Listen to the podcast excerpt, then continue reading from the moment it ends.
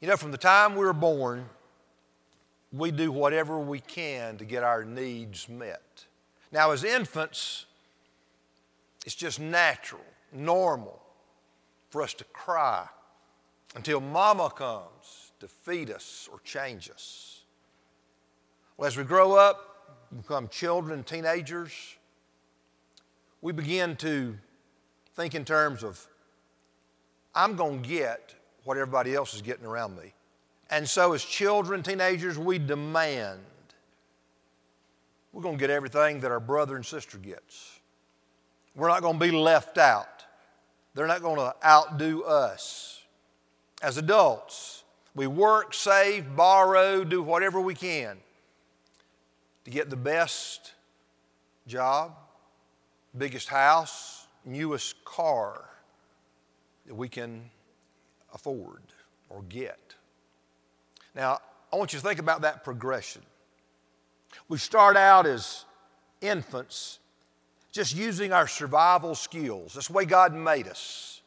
We cry out, we get attention, we let people know we have needs and they can come and meet our needs. But it doesn't take long as we get a little bit older that our sinful, selfish nature begins to kick in and we learn to push our way to the front of as many lines as we can with little to no regard for the people around us. Long before we ever reach adulthood, we become experts at being selfish and self centered, don't we? You know, that explains why we have trouble, at times at least, getting along with people. It's why we have conflict at home. It's why there's sometimes conflicts at church, conflicts at work, at school, even out in the community. Now, after we become Christians, we have the Spirit of God living within us to prompt us, cause us to desire and actually be able to please God. We have the Word of God that tells us how we can please Him. So, as Christians with the Spirit of God and the Word of God, we have a lot of help to restrain our sinful tendencies. We have a lot of help to become more self giving, don't we? More looking out for the interests of other people in addition to our own. But it's hard not to be selfish, isn't it?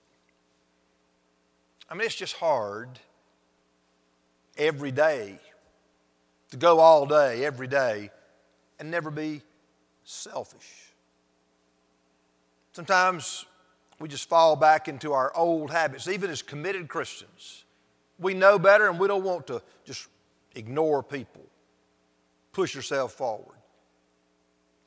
But it's just hard not to look out for me first.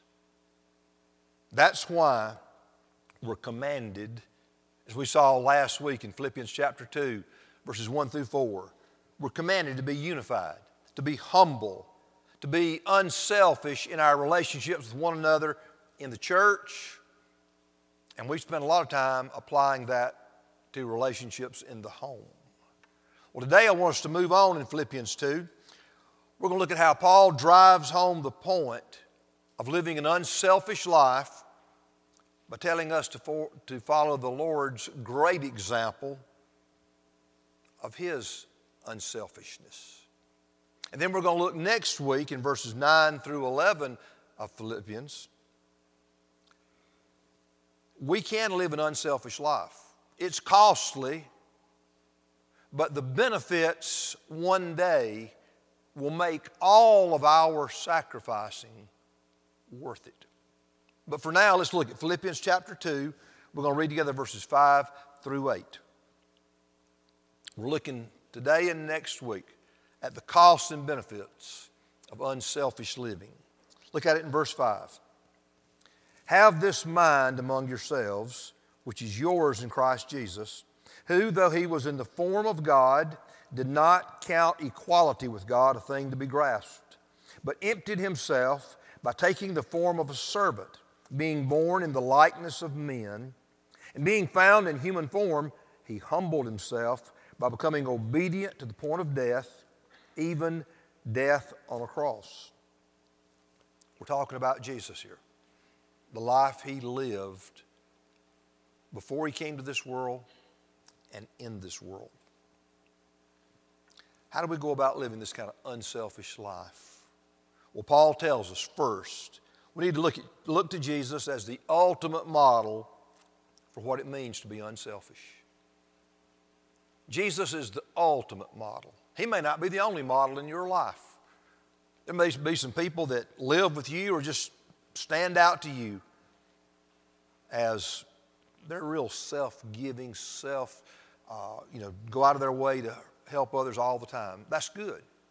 But the greatest example of what it means to be unselfish is Jesus because of who he is as well as what he did. Living an unselfish life begins, though, with developing an unselfish attitude. I want you to look at verse 5 again. He begins this section have this mind, or have this mindset, some translations say. Have this mind among yourselves, which is yours in Christ Jesus. This phrase, have this mind, it means have this attitude. The New American Standard translates it that way. In fact, I want you to look at how the New Living Translation makes this statement. You must have the same attitude that Christ Jesus had. Very simple. We're supposed to develop the mind, the attitude of Christ. Now, why would Paul say that? Well, there's many reasons, but I want to give you two very practical ones. Number one, attitude is a powerful, powerful force in everyone's life. Your attitude, my attitude, it is a powerful force because it determines how we relate to other people. It, appro- it, it determines how we approach our jobs, how we approach our schoolwork. And then attitude is a choice that everyone makes every day. We choose our attitude. A good example after serving three years in a Nazi concentration camp, or not various Nazi concentration camps, Viktor Frankl made this observation. He said, We who lived in concentration camps can remember the men who walked through the huts, comforting others, giving away their last piece of bread.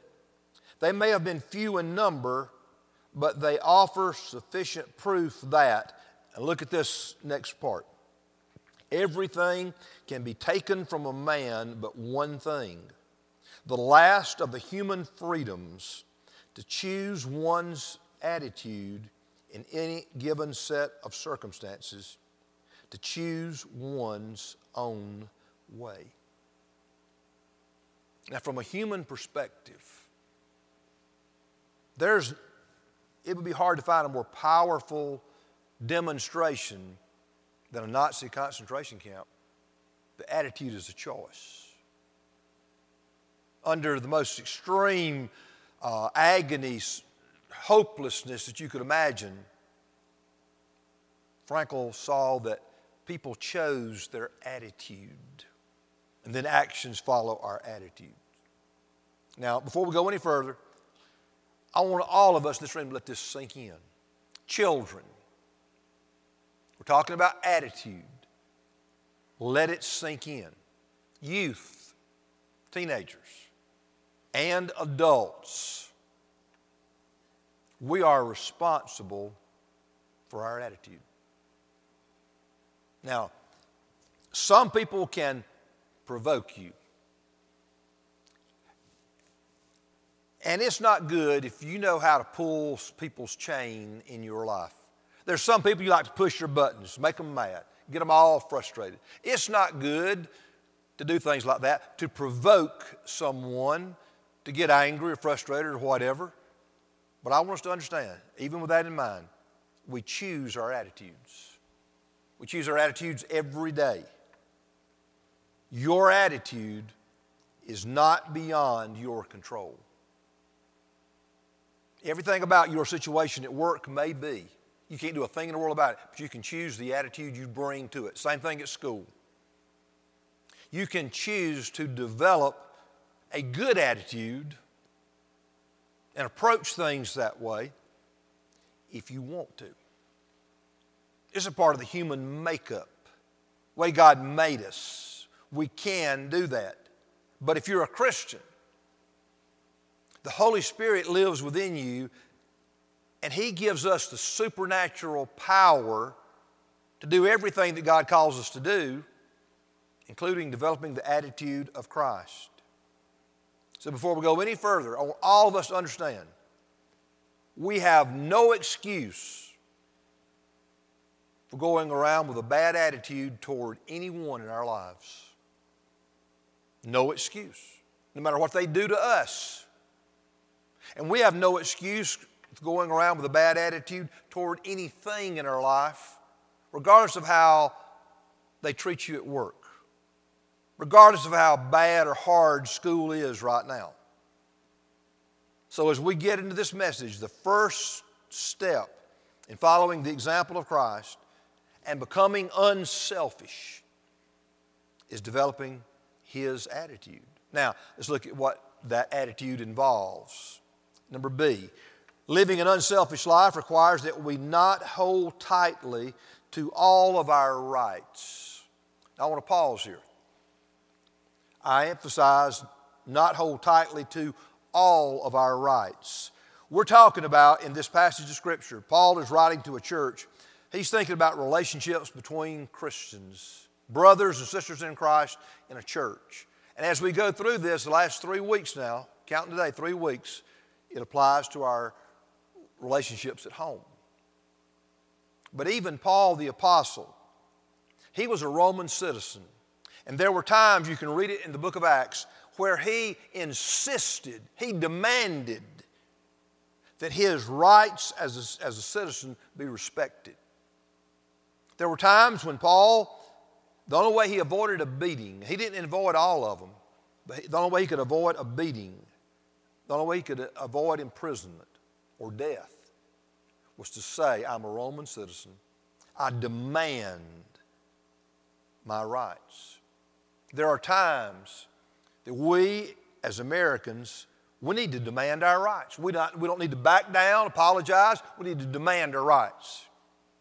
There may be things at your work that you need to demand your rights as, some, as one, in the workforce in South Carolina or according to the policies of your company.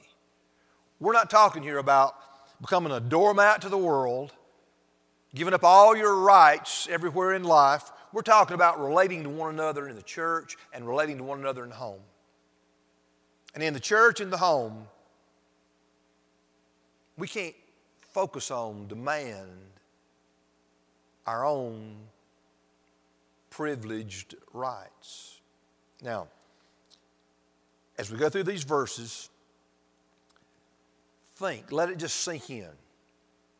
The self giving, self humiliating, self sacrifice that Jesus made to come into this world as a man and save us by dying on the cross. Let's look at this. First, Jesus has always existed as God the Son. Look at first part of verse 6. We look at these verses uh, phrase by phrase. Who, though he was in the form of God, Jesus has always existed. He's always been God. It's his nature, it's who he is. He's the eternal Son of God. He didn't begin at a stable in Bethlehem. He's always been God. John the apostle, describes this in his gospel, the first chapter, the first wor- verse, and then verse 14. Look at this. In the beginning was the Word, and the Word was with God, and the Word was God. And verse 14, he explains Jesus is the Word. And the Word became flesh and dwelt among us. And we have seen his glory, glory as of the only Son from the Father, full of grace and truth.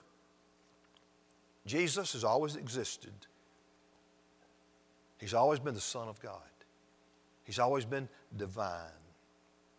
But look how he viewed himself next. He did not consider that his divine existence was only for his own benefit. Look at the next phrase. Did not count equality with God a thing to be grasped. The NIV says, he did not consider equality with God something to be used to his own advantage. He didn't consider his divine nature. He didn't consider his, the glory he had always known as something that he had to hold on to and use for his benefit, for his privileges, for his advantage. I want you to think about this. It, is, it has always been in the DNA of God the Father and God the Son to be self giving. It's one of the ways they demonstrate their love. For God so loved the world, the verse that most people hear, if you know any verse of Scripture, you know John 3.16. For God so loved the world that He gave His Son. It's in their DNA to be self-giving. Number three, Jesus chose to lay aside the glory He had always known. The phrase is He emptied Himself. He laid aside the glory, the honor He had always experienced in heaven but he did not lay aside his divine nature. He didn't cease to be God. When Jesus came into this world, he was born in the stable in Bethlehem. That little baby in the cradle, he was still God.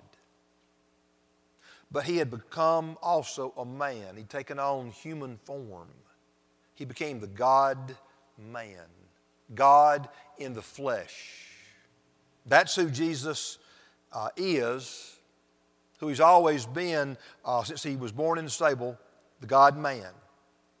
He never ceased to be God. The NIV translates this He made himself nothing, and we can move on next and see what that involves. Number four, Jesus willingly stepped down from his position as the ultimate somebody to become a nobody. Look at by taking the form of a servant or bond slave or bond servant, some translations will say. Some will just say plain slave, taking the form of slave, being born in the likeness of men. Jesus came to this world as a man. I mean, Jesus was as real a human being as you and I, as well as having his divine nature. He was the God man. But he was a human being. He would look, he thought, he talked, he drank, he ate. He was like us except for he did not sin. But this passage is saying he became more than just a man, he became a servant, a bond servant, a slave. Here's the point a slave has no privileges, none. That's what made Jesus a nobody. He was nothing. He, was, he came into this world and became the lowest form of humanity that humanity can be a slave. Not to serve himself, not to be served, but to serve others. We'll see in a moment. Now, I want to pause here. We cannot compare ourselves with Jesus in any shape, form, or fashion with his pre existence as the Son of God. If we think about being like Jesus, we don't start out like this divine, Son of God, uh, divine nature. And we'll never, because of that, even come close to demonstrating his level of unselfishness, of humility. The Lord's attitude, from where he was to where he became, his attitude and actions of becoming humble, lowering himself, humbling himself, it can never be matched. And so we're not going to try. But what we can do is put it in more simple terms so that we can evaluate ourselves and our attitude. So let's say this Jesus had the attitude I will not demand my rights, I will not hold on to what I have had in heaven. I will not hold on to what I have just for my personal enjoyment, just for my personal well being. Jesus had the attitude I will give up my rights or I will use my rights to benefit others. Now, do you have that kind of attitude toward other people in this church? Do you have that kind of attitude in your home toward members of your family? Or, as I said last week, do you think of yourself as a king, as a queen, as a little princess or prince?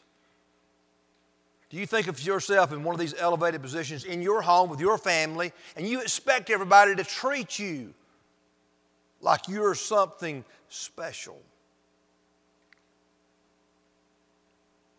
If you're truly a follower of Jesus, you cannot live that way. You can't demand your rights. You can't come in here and be a member of this church and think, I'm something, I'm special. And when I say something, you better listen. If you have that mentality, you're crazy. And we are going to look at you funny, different you are going to be special in terms of lunatic special in this church. And I want you to understand something. You may have little children at home, and they're impressed with you. But as time goes on, and they get older and they get more mature, and they really see the reality of who you are, that you're just a man or a woman, imperfect man or woman, They're not going to look at you in that king like or queen like way anymore. So, what we need to do, men, if you really think I am the king, I know some of y'all talked to me after the service last week. I talked about that, about joking and carrying on. Fun's fun. I like to have any kind of, all kinds of fun about things that, like that. We're talking about being serious. If you really are, put yourself on some kind of pedestal as a king or as a queen, or as a little prince or princess, step down from it now. Give up those rights. Be like Jesus. Choose to be a servant and serve the other people of your home. Serve your brothers and sisters in Christ here in this church. Don't demand that anyone serve you. If we're going to have the attitude of Christ, look at this now. Jesus made this clear. This was his attitude. The Son of Man came not to be served, but to serve and to give his life as a ransom for many. And this leads us to the final and greatest act of self giving we can ever see. Look at this. Living an unselfish life requires that we humble ourselves and obey God sacrificially. Verse 8 And being found in, in, human form, he humbled himself by becoming obedient to the point of death, even death on a cross. This entire passage we've looked at this morning reveals how Jesus humbled himself. The whole passage can be described as Jesus' humility. He humbled himself. The point here is how Jesus humbled himself. He humbled himself by dying on the cross. He humbled himself by submitting to God's plan that he suffered that way. The emphasis really is on, look at this in the phrase, death on a cross and what that meant in Jesus' day. Paul wrote the letter to the Philippians. It would have been read by leaders in the church to the congregation. When they heard death on a cross, they would have been horrified. They would have thought, should this even be said in polite company? Death by crucifixion was something that was reserved in the Roman Empire for slaves, for rebels, for anarchists. Unless you were an anarchist, unless you were, uh, you know, trying to uh, down, bring down the government, a Roman citizen couldn't be executed by, by crucifixion. The Romans considered it too cruel and shameful for a Roman citizen to die of this kind of death. So, what Jesus did was submit himself to the most revolting, humiliating death possible in his day. That's how far he went to humble himself That's how far he went to obey his heavenly Father's will. And that is the attitude that we're called to have if we're going to be followers of Jesus in this world. I want to ask you are you willing, are you seeking now to consider yourself above no one? Are you now, or are you willing to consider yourself above no form of service to any of your brothers and sisters in Christ? Is that your attitude here as a member of this church? Is that your attitude at home with your family members? Let me ask you this Is there anything about your attitude right now that you need to change in order for you to become a better member of this church, a better brother and sister to the rest of this church family? Is there an attitude that needs to change about your involvement, participation in this church? Does your attitude need to change about or towards certain people? Or does it need to change about the way you serve the Lord in some kind of ministry of this church? And then, is there anything about your attitude that you need to change or improve as a member of your family? In the way that you talk to and treat your spouse or your parents or your children and even your brothers and sisters. Does your attitude need to change or improve in the way you serve one another in that home? I want us all to ask God to show us if we need an attitude adjustment right now. You know, there's times, think about being a parent, there's t- times when every child needs an attitude adjustment. And you know, as a parent, how to go about adjusting the attitude of your child.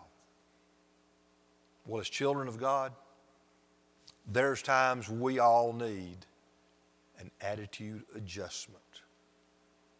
So let's just be still in just a moment before God and ask Him Are there sins I need to confess? Are there people that I need to go to and say, I was wrong? Will you forgive me in this church or at home? Are there some lifestyles that you need to change. It's the way you're approaching being a member of this church or being a family member at home. I want us to bow together and pray, ask God to show you how you need to respond, and then make the commitment that with God's help,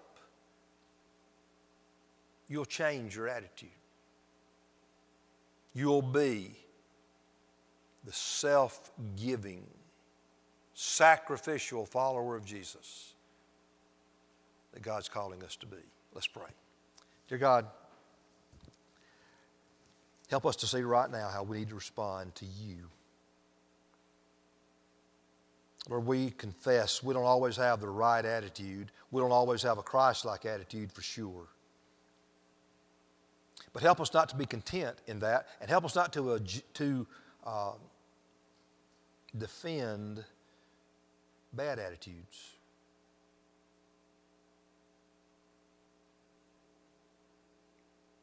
Father, show us how we should respond to what you've said in this passage. Show us how we should respond to be more like Jesus and laying down our rights in serving others. And especially, dear God, here in this church and at home. And let's just in an attitude of prayer listen to the Lord and, and you respond to Him so talk to God and respond to Him that you walk out of here with the kind of attitude that I want to be a true follower of Jesus and live an unselfish life.